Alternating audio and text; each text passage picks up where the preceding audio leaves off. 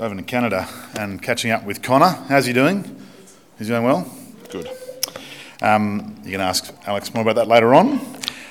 Friends, um, have um, I didn't mean to say anything by that. Sorry.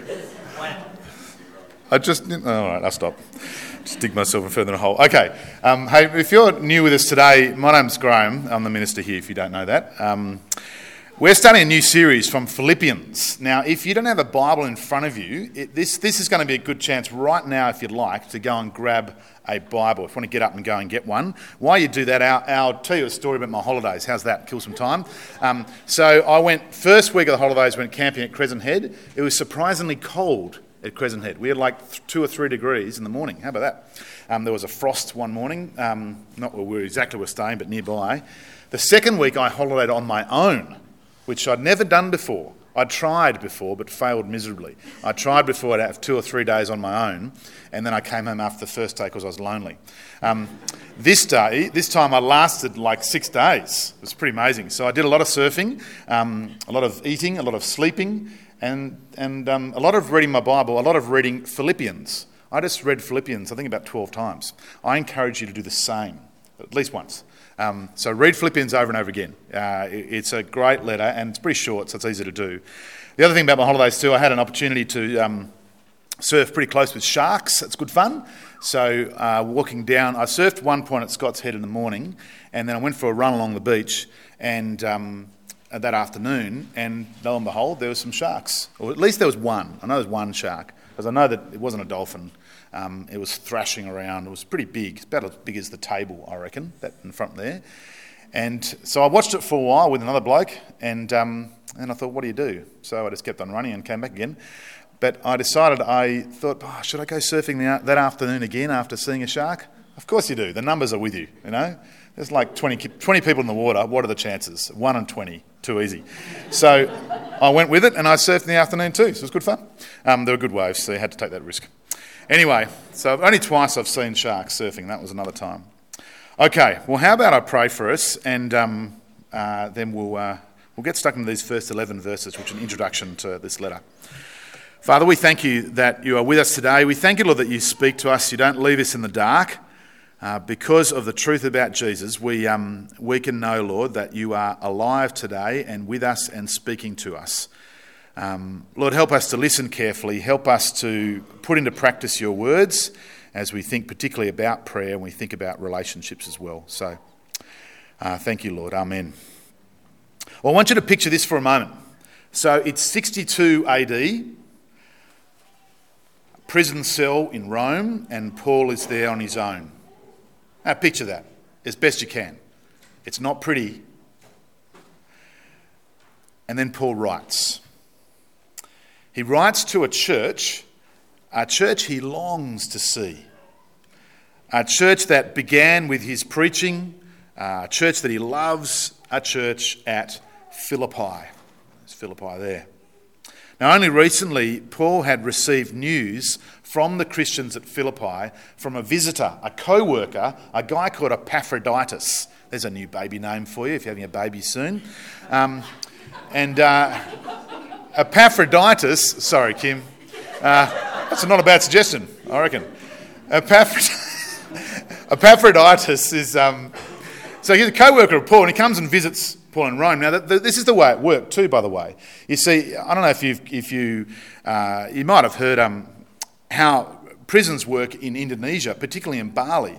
What, what, the only way the prisoners survive is by the gifts and support that they get from friends and family. They don't get given food on a little plate that's slid under the door at night or something, or nothing like that. That's, and that was the same in Paul's day. The only way it would work is that Paul's friends or co workers, or family even, um, would support him. Epaphroditus was one of those people. The church at Philippi was one of those groups of people. And Epaphroditus came and visited Paul, spent some time with him, and gave him great news about the love and faithfulness of the people at Philippi and how they're going as a church. But he also brought with him gifts and a bit of money as well, as far as we can understand, uh, to uh, Paul sitting in that jail cell. So Paul wants to be back there. He wants to see them again. And there's an emotional side to this letter which is very, uh, which is wonderful, really. He wants to reassure them. He wants them to tell them to keep going as followers of Jesus, but also to watch out for people who distort the message of Jesus. Those who wanted to uh, make up stories about Jesus. He wants them to keep the main game the main game. That is, don't lose sight of the gospel the good news that in Jesus, God is reconciling us to Him. That's the gospel, isn't it? The good news that Jesus died on the cross for us to be reconciled, made right to God. And Paul says to the church of Philippi, then, particularly in these first 11 verses, he says, Be gospel centered. And that's a funny sort of word, really. It's actually not a biblical phrase. You won't find gospel centeredness in the Bible. It's one of those fashionable, sort of trendy Christian phrases. You might hear of gospel centered preaching, uh, gospel centered teaching, gospel centered parenting, um, gospel centered schooling, all those sort of things. What does it mean? I think it's actually helpful today for this passage, particularly. What does it mean to be gospel centered? Well, let's think about it this way. Think about it when we might call someone self centered. Maybe someone's called, said that to you. You're being self centered. Not a very nice thing to be told, is it? Now, we don't mean that all they think about directly is themselves. So they also think about what to eat. They think about what to wear, how to, I don't know, how to conclude an email. Who knows? They think about lots of different things. Uh, but self informs all these other decisions. So a self centered person passes all he does and thinks through the filter of self. That's what a self centered person does. Self trumps everything else and orders all other loves accordingly. Now, in a similar way, to be gospel centered does not mean that social action, material, uh, sorry, marital and sexual matters, ethical issues, political agendas, our jobs, our diet, and all the rest of daily life are irrelevant. No, no. It means all of life is viewed through the light of the gospel. Everything passes through the filter of the gospel. That's what it means to be gospel centered. Jesus, what Jesus has done and is doing to restore the universe trumps everything else and orders everything else accordingly. Now, God wants his church, wants his church at Philippi, or wanted his church at Philippi. God wants his church at Robertson and Burrawang to be gospel centered. Today, we read in Paul's introduction to his letter to this church two aspects of gospel centeredness. One is in our relationships, and the other one is in our prayers. And we get two good examples here in Philippians 1 1 to 11. The gospel impacts and shapes both. And over the coming weeks, we're going to see how, and uh, more so as we delve into, dive into this letter. I guess when we talk about gospel centeredness, no, centeredness, what we're really talking about is priorities, I think. A lot of life is like that, isn't it? Working out our priorities. What's important, what isn't important. What really matters. That's what priorities mean, isn't it? It's fair to say if you could know a person's priorities, you'd know the person. Is that fair? If you know their priorities, I think you'd know the person. As you get to know what matters to them, what matters more and what matters less, then you really know that person. Because what matters to me is the measure of my character. I think that's fair enough to say. Okay, well, more on that in a few minutes' time. So, Bible's open to Philippians chapter 1, um, and let's pick things up from verse 3. It's our first little heading on your outline there. If you've got your bulletin, you can see the outlining and follow along. Uh, Gospel centered relationships, verses 3 to 8. Paul mentions three grounds for thanksgiving. But notice first up that Paul's prayers and what he thanks God for gives perspective, doesn't it? You see, priorities. The things that Paul prays for and the things that Paul's thankful for, that tells us about what the apostles' priorities are in life. So, Paul's grounds for thanksgiving, verse 3 I thank my God every time I remember you. So, here's the first grounds of thanksgiving his remembrance of them. That is, and we're going to see this more and more in the coming weeks, but that's their faithfulness to the gospel, to Jesus. Their generosity inspired by God's generosity uh, their gifts, their friendship, all those things together. So he, every time he remembers them, he gives thanks for them. Another grounds for thanksgiving is their partnership in the gospel, verses 4 and 5. In all my prayers for all of you, I always pray with joy because of your partnership in the gospel from the first day until now. Now, that word joy pops up quite a bit in this letter. It's a joyful letter. Uh, rejoice pops up as well. Uh, now, to any, if you if you're reading this for the first time, maybe, and if you're somebody not sure about Jesus and you're maybe not you're not a Christian and not not someone who follows Jesus, you're probably reading this and thinking, hang on, this guy's writing this letter. He's in a Roman cell, sitting on his own in the darkness almost, uh, not very well fed, not comfortable at all, and he's talking about joy. How does that work? That doesn't make sense at all, does it? But to us who know Jesus, we know there's a real joy in knowing Jesus, even though we might get a bit of pushback, even though we might get left out, even though we might get ridiculed, abused for our faith. Again, more in the coming weeks. But let's think about this word partnership in verse 4, which Paul thanks God for in the Philippians. The word for partnership is the same word in the Greek word that's often translated fellowship. Now, when we think of fellowship, when Christians think of fellowship, that term, we tend to think of scones and, um, and cake and uh, tea. You know, we might get some after the service. That'd be lovely. I look forward to that. Um, or perhaps we think it's some sort of special word for the warm friendship amongst Christians, fellowship. Or even like some, you know, Lord of the Rings movie. Isn't there a Lord of the Rings movie called The Fellowship of the Ring? There is, isn't there? So we, we start to think, ah, maybe it's like that. Well, it's not, is it? No, it's a lot, it's much more significant than those things. It's actually best explained in a first century context. So let me give this a go. So, when such a partnership or fellowship was spoken of, the word commonly had financial overtones. So, if Maximus and Fabius uh, decided to buy a workshop to start a business making chariots, they have entered into a partnership or a fellowship. Okay? Both Maximus and Fabius have put their savings into the business. Now they have a shared vision that will put their fledgling company on its feet, a self sacrificing conformity to a shared vision. And Fabius is very excited about that.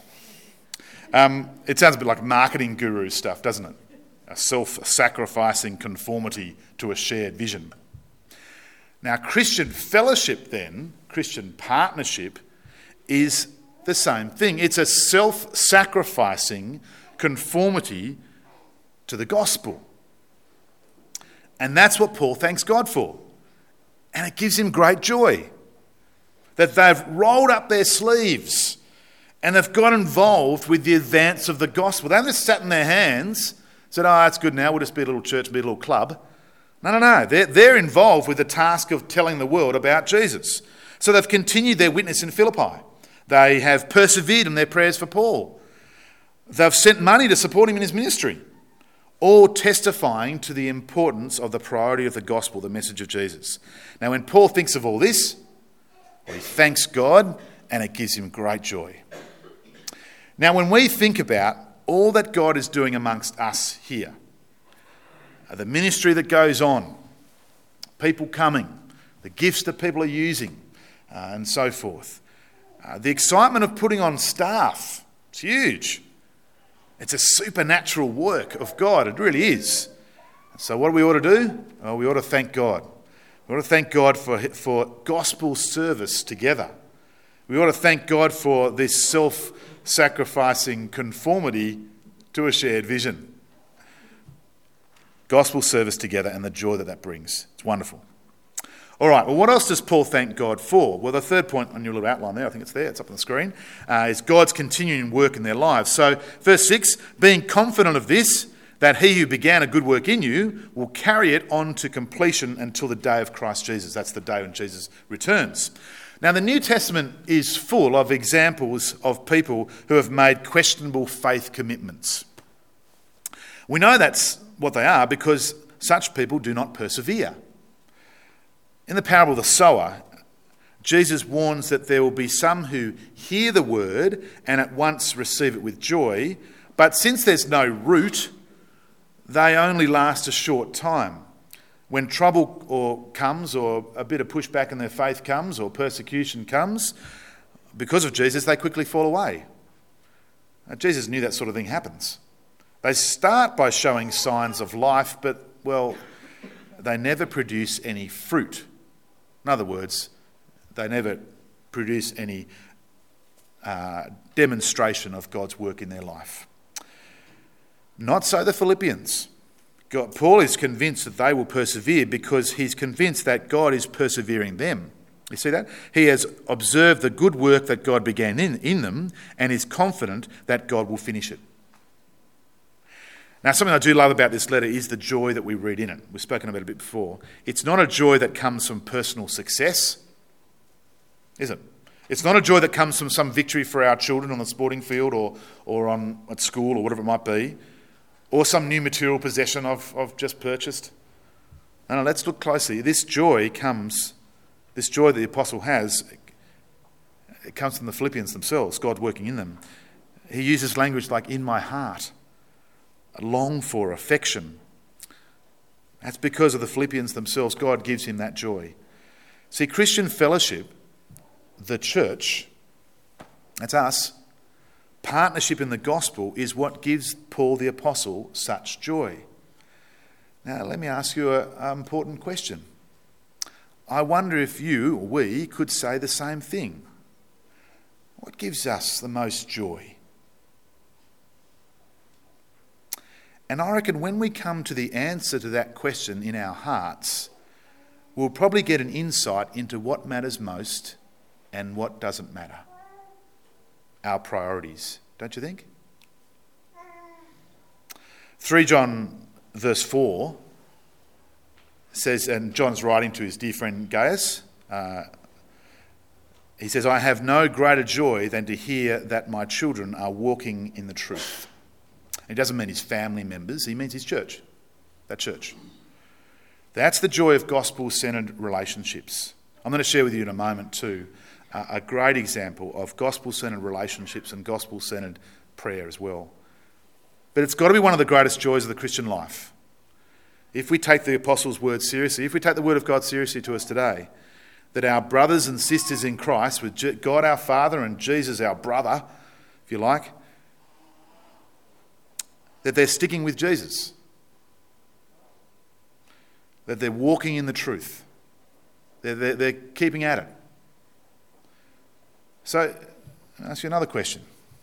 What will you do, as God's church gathered here this morning, what will you do to ensure that that happens? That your brothers and sisters in Christ are sticking with Him? What will you do to ensure that they're sticking with Jesus this morning? What will you do? Well, one thing you must do is pray.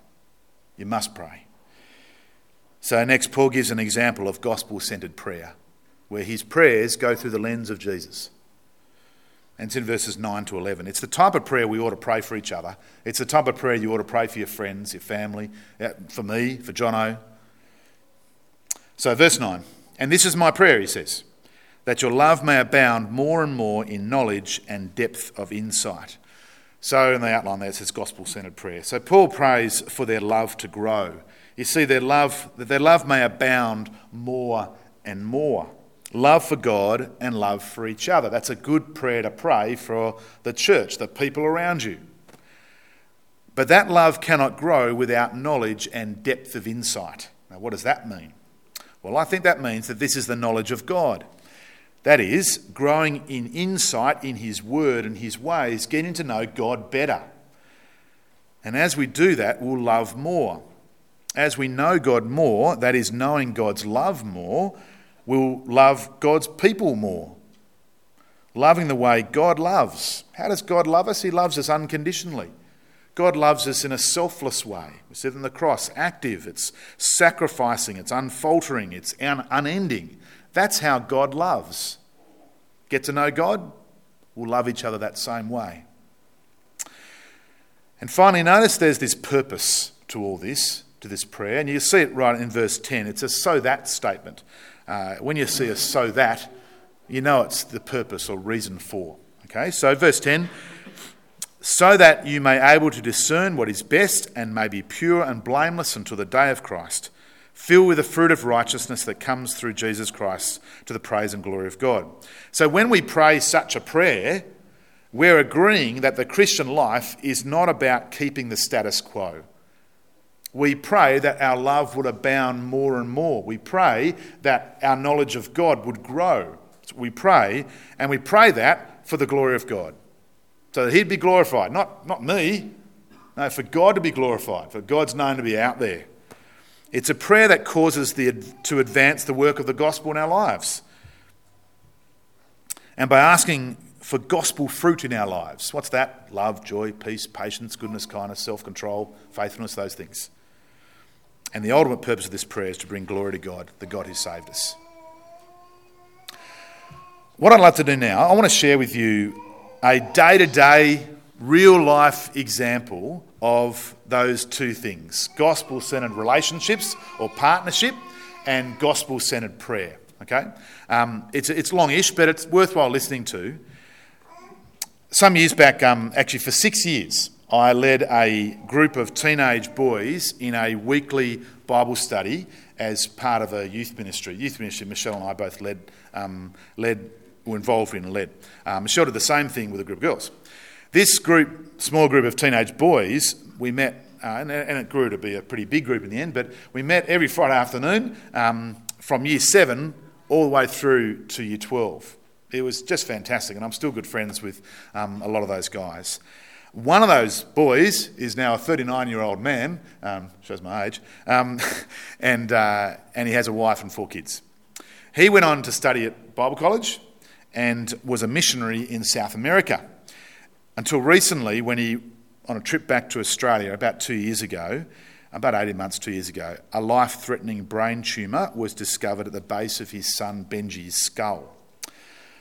A couple weeks back, so uh, in July, Pete wrote, that's his name, uh, Pete.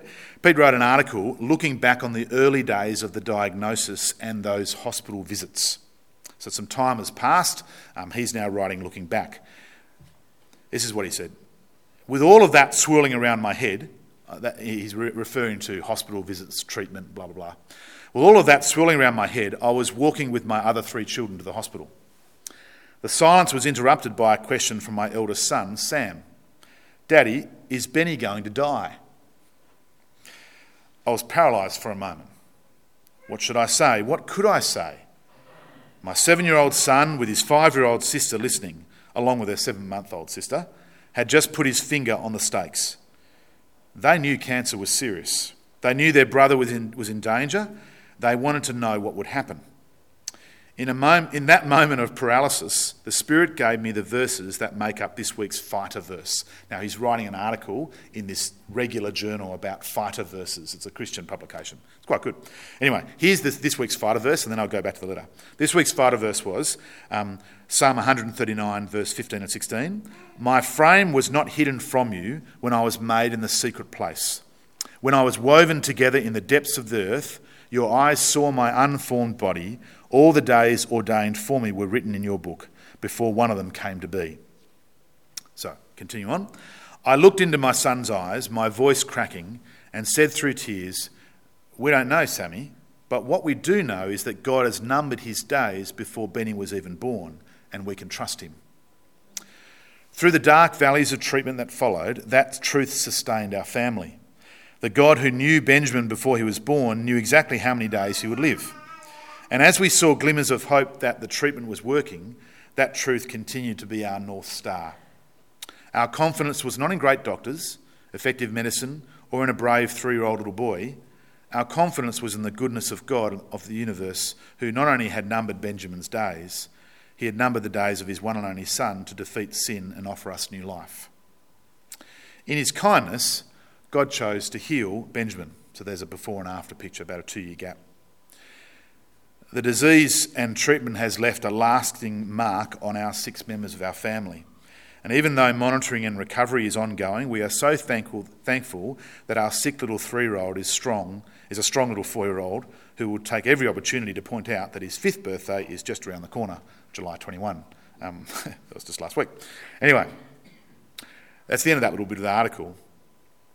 Let me now read to you one of Pete's earlier journal entries so this is how I've been praying for him, just been following his journal.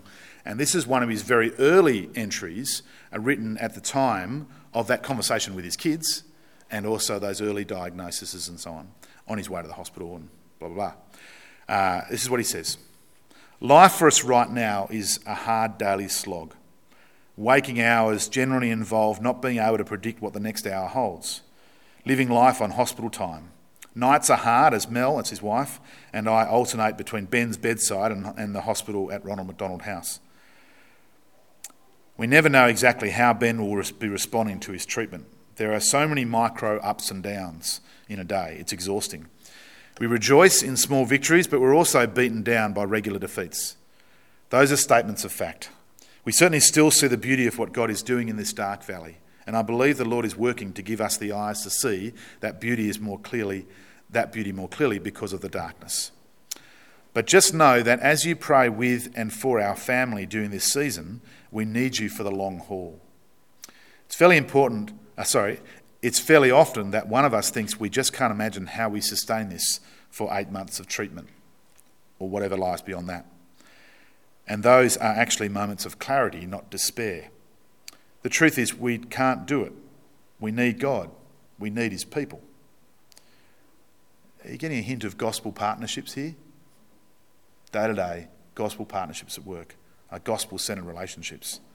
So then he says, So pray for us, pray with us, rejoice with us, and just know that behind regular updates and prayer requests is a family that is struggling in the trenches and thankful for your partnership.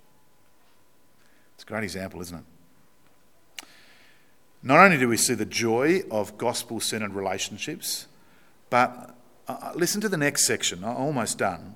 The next section of Pete's journal entry detailing what he would like us to pray for. So, this is two years ago when I was praying for him. This is one of the earlier journal entries. We'll just, I was just praying through this stuff for him. Um, it's a great example of gospel centered prayer in the midst of incredible pain and distress. So, he asks, it's a bit of a list he asked, pray, uh, please pray specifically for these areas. So, strength for Benji. So, he says that, and these are prayers, by the way, that were answered uh, by God. Doesn't always end that way. Um, my brother works in, as a paediatrician uh, at Royal North Shore Hospital in Sydney. It doesn't always work this way, um, tragically, but this time it did. And we're very thankful for that. So he says, pray for uh, strength for Benji. The side effects of the chemo are severe, and that will be our journey over the next two weeks. Pray for the strength and rest of, for him. Praise God for his resilience. He's been incredible uh, strength for Melanie and me.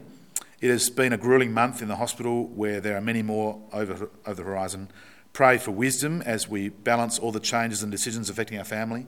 Our school, pray for protection from fear and loneliness for Sam and Maddie, that's two of the other kids. Pray that God would give them friends and help them to adjust well to their new school. Pray for understanding and supportive teachers. Alexandra, that's the youngest little baby.